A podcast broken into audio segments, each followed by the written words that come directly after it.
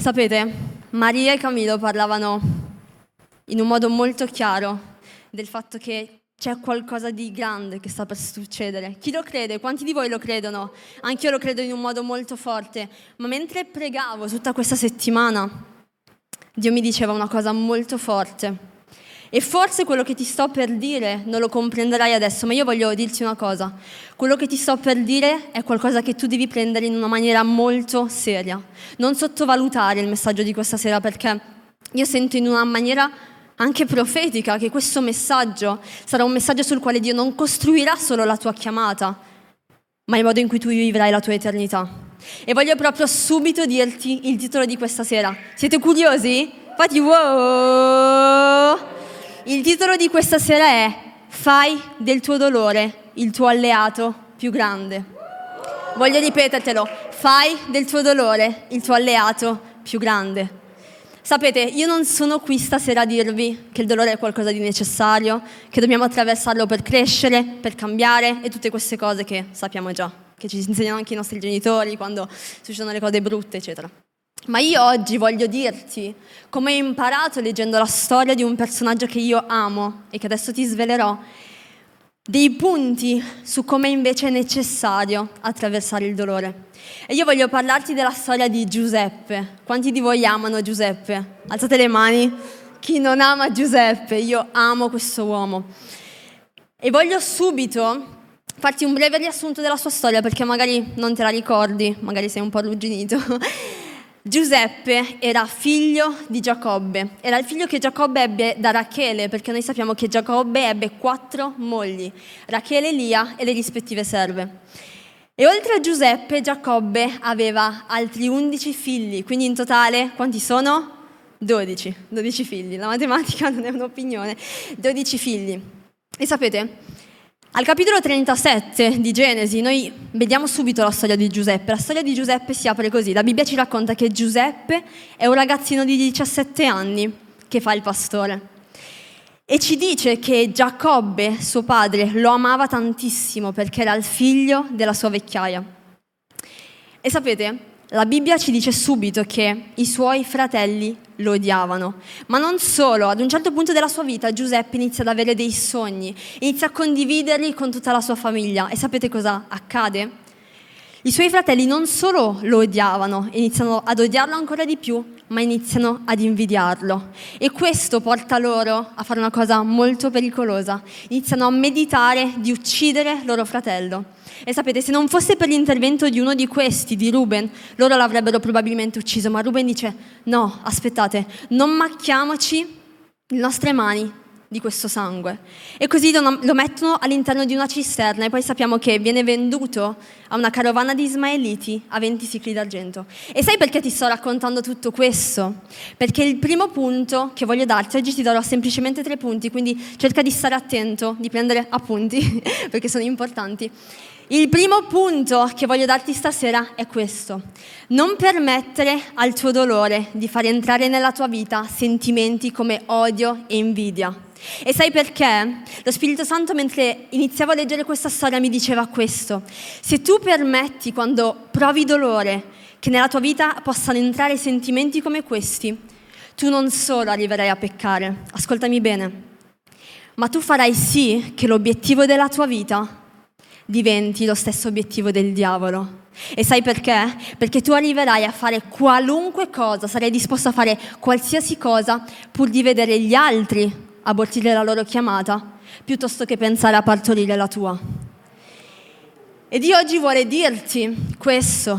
Sei attento ai sentimenti che stai facendo entrare nella tua vita. Se è un momento di pressione, se è un momento di lotta e se forse non lo stai vivendo, sappi che arriverà questo momento quest'anno. E in questi momenti, se voi farete entrare sentimenti come questi, voi starete determinando una cosa molto importante, o essere dei collaboratori del diavolo o essere collaboratori di Dio. Ma io voglio andare avanti raccontandovi perché voglio soffermarmi sui prossimi due punti. La storia di Giuseppe va avanti e ci racconta che lui arriva in Egitto. Arriva in Egitto e sapete cosa succede? Tutto quello che faceva prosperava, dice la Bibbia, perché il Signore era con lui. E io voglio portarti a fare una cosa in questo momento, mentre sto per sviluppare il secondo punto. voglio fare sì che tu possa immedesimarti nella storia di Giuseppe. Lui arriva in Egitto e tutto quello che faceva andava bene, addirittura arriva ad amministrare la casa di un ufficiale, l'ufficiale del faraone che si chiama Potifar.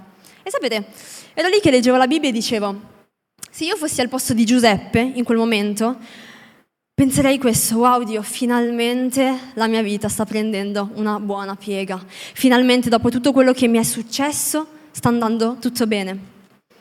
Sapete invece cosa è successo? Io amo dire una cosa, io se dovessi raccontare la storia di Giuseppe su Instagram, per gran parte metterei un hashtag e l'hashtag sarebbe mai una gioia, perché proprio in quel momento la moglie di Potifar era una donna che continuava a tentarlo tutto il tempo. E c'è un momento ben specifico nella Bibbia in cui lei va da lui e gli dice, ehi, unisciti a me. E sapete cosa fa Giuseppe? Lei gli sta per tirare la veste lui, pur di non peccare davanti a Dio, scappa.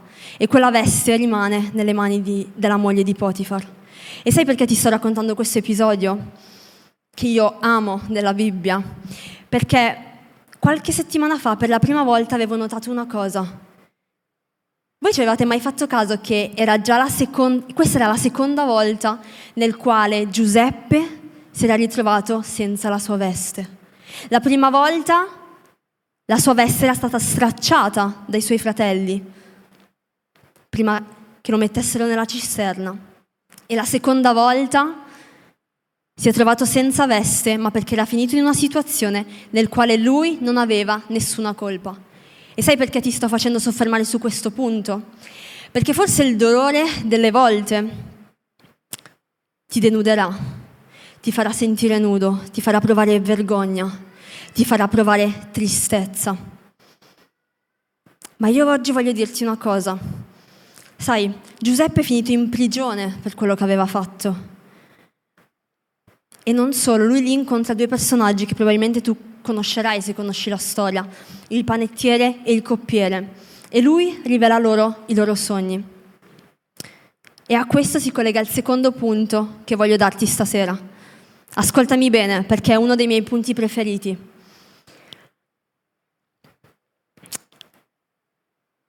Non permettere al dolore di fare un muro, di farne un muro che blocca il cielo ma fanne piuttosto un contenitore nel quale Dio possa riversarlo. Voglio ripetertelo, non permettere al dolore di fare questo, fare sì che questo diventi un muro che blocca il cielo, ma fanne piuttosto un contenitore nel quale Dio possa riversarlo. E sai perché ti dico questo? Perché in prigione Giuseppe riesce ad interpretare i sogni di questi due uomini.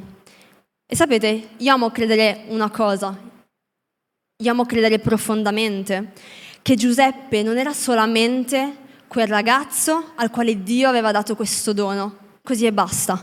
Ma io amo credere che Dio avesse dato a Giuseppe questo dono, perché era consapevole che nei momenti difficili, anche quando si sarebbe trovato in prigione, lui sarebbe stato in grado di contenere il cielo, lui sarebbe stato in grado di riversare le rivelazioni di Dio pure sulla vita degli altri. E sapete, però succede una cosa, e qui ripropongo hashtag mai una gioia, il coppiere effettivamente esce da quella prigione, viene ristabilito dopo tre giorni e si dimentica per Giuseppe per ben due anni. Io mi sono messa nei panni di Giuseppe e ho detto, Dio sai, se io fossi stata al posto di Giuseppe, io avrei mollato molto tempo prima, io avrei mollato. E Dio mi dava un esempio che però non farò perché voglio concentrarmi su un'altra cosa, ma si collegava molto a quello che diceva prima Maria. E segnati bene questa frase perché io sento molto forte che è una frase per qualcuno di specifico qui. Dio mi diceva, sai vero, a volte voi mi accettate, mi accettate nella vostra vita e decidete di voler correre per me. Decidete proprio come dice in ebrei di voler correre con perseveranza la gara che vi è posta dinanzi. Ma poi arriva il dolore e appena arriva il dolore sai cosa fai? fai un grosso errore. Io voglio che tu possa segnarti questa frase. Dio oggi vuole dire a qualcuno qui stasera, smettila di vedere il dolore come se fosse la tua più grande sconfitta. Inizia a vederlo piuttosto come sintomo del fatto che ti sto allenando. Voglio ripetertelo, smettila di vedere il dolore come se fosse la tua più grande sconfitta ed inizia a vederlo come sintomo del fatto che ti sto allenando. E sapete, Giuseppe non era consapevole del fatto che Dio aveva permesso che lui avesse grazia davanti al governatore della prigione e che questo gli sarebbe servito per riuscire a sorvegliare sui detenuti, per riuscire a esercitare quel carattere che tiene sotto pressioni delle situazioni, perché da lì a molto poco tempo dopo, due anni, lui sarebbe arrivato a governare un'intera nazione. E io voglio dirti che di oggi ti sta dicendo questo, smettila di vedere il dolore così, perché se tu continuerai così, tu quest'anno ti stai perdendo l'allenamento più importante della tua vita. Io lo sento in modo molto forte, quindi davvero segnatelo, scrivitelo, scrivitelo in stanza, ma smettila di vedere il dolore in questo modo, inizia a vedere il dolore come, come, quel ponte che collega il tuo stato di prigionia al tuo stato di signoria, allo stato dove Dio vuole che tu possa arrivare. Amen?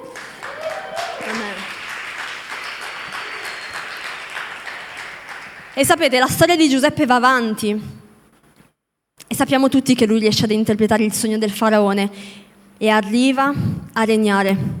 E adesso in questo momento voglio riprendere quella veste, vi ricordate quella veste stracciata? Quella veste che è stata fatta in mille pezzi dai fratelli e poi nell'episodio della moglie di Potifar. Ecco, io voglio dirti una cosa, e questo è il mio ultimo e terzo punto. Forse ti sembrerà strano, ma io ti voglio dire questo. Permetti al tuo dolore di schiacciarti. Sì, non nella tua angoscia, ma nelle profondità di Dio. Permetti al tuo dolore di schiacciarti, non, nelle, non, nella tua angoscia, ma nelle profondità di Dio. E sai perché? Perché quando tu farai questo, Dio riuscirà non solo ad utilizzare la tua vita, in un modo fantastico, non solo riuscirà a portarti dove letteralmente lui ha sognato che tu arrivassi, ma Dio si userà della tua vita perché tu possa ristabilire la vita degli altri, la vita di coloro che ti hanno ferito. E guardate, voglio leggere con voi questi versetti. Nel capitolo 45 di Genesi, questo è il momento in cui Giuseppe affronta i suoi fratelli, rivela la sua identità. Lui dice questo. Al versetto 7, ma Dio mi ha mandato qui prima di voi perché si è conservato di voi un residuo sulla terra e per salvare la vita a molti scampati. Non siete dunque voi che mi avete mandato qui, ma è Dio. E al capitolo 50 lui dice questo, al versetto 20. Voi avevate pensato, è bellissimo questo versetto, voi avevate pensato del male contro di me, ma Dio ha pensato di convertirlo in bene per compiere quello che oggi avviene, per, cors- per conservare in vita un popolo numeroso. E sapete, una volta una persona mi ha detto una frase molto importante che ti voglio dire. Non c'è promozione senza persecuzione. E sapete, questo è quello che è accaduto a Giuseppe per il semplice motivo che lui ha deciso di attraversare il dolore assieme a Dio. Lui ha fatto del suo dolore non un'arma di distruzione, ma lui ne ha fatto un'arma di salvezza e di restaurazione. E quello che amo di questa storia, e qui volevo riprendere la veste, è che Dio ha innalzato Giuseppe in quel momento. Perché? Dio non si dimenticherà del tuo dolore. Oggi voglio dirti che Dio non si dimenticherà di tutto quello che hai vissuto. Dio non lascerà il tuo sogno dentro quella cisterna, ma arriverà quel momento nel quale Dio si ricorderà di quella veste stracciata e vorrà davvero darti le vesti, ma questa volta saranno le vesti di un re. E io voglio concludervi dicendo una cosa molto importante. Io non sapevo se condividere questa cosa. Questo non è semplicemente un messaggio carino, magari con dei quote un po' così, ma questo è quello che Dio ha ministrato nella mia vita ultimi, in questi ultimi mesi. E sapete, molti di voi, magari in chiesa mi vedono, sono un po' così, sono un po' estroversa, amo ridere, amo, amo essere pazzerella anche in qualche momento, ma voglio dirti una cosa. Il 2021 per me è stato un anno che davvero mi ha messo a dura prova. È stato un anno in cui davvero Dio ha toccato ogni area della mia vita. È stato un anno in cui io a dicembre, un mese fa, mi sono fermata e ho detto, caspita Dio, quest'anno non ti sei proprio risparmiato nessun'area. Quest'anno è stato proprio un anno in cui mi sono sentita schiacciata come non mai. E c'è stato un momento, e voglio raccontarti questo episodio e poi pregherò con te. C'è stato un momento molto forte a novembre. A novembre ho... Ci sono state tante situazioni, non solo una, tante situazioni, una dietro l'altra. È successa una cosa. Molti non lo sanno, anzi, forse quasi nessuno. Ma io ho passato molti giorni a novembre, sapete come? Cercando di dormire il più possibile.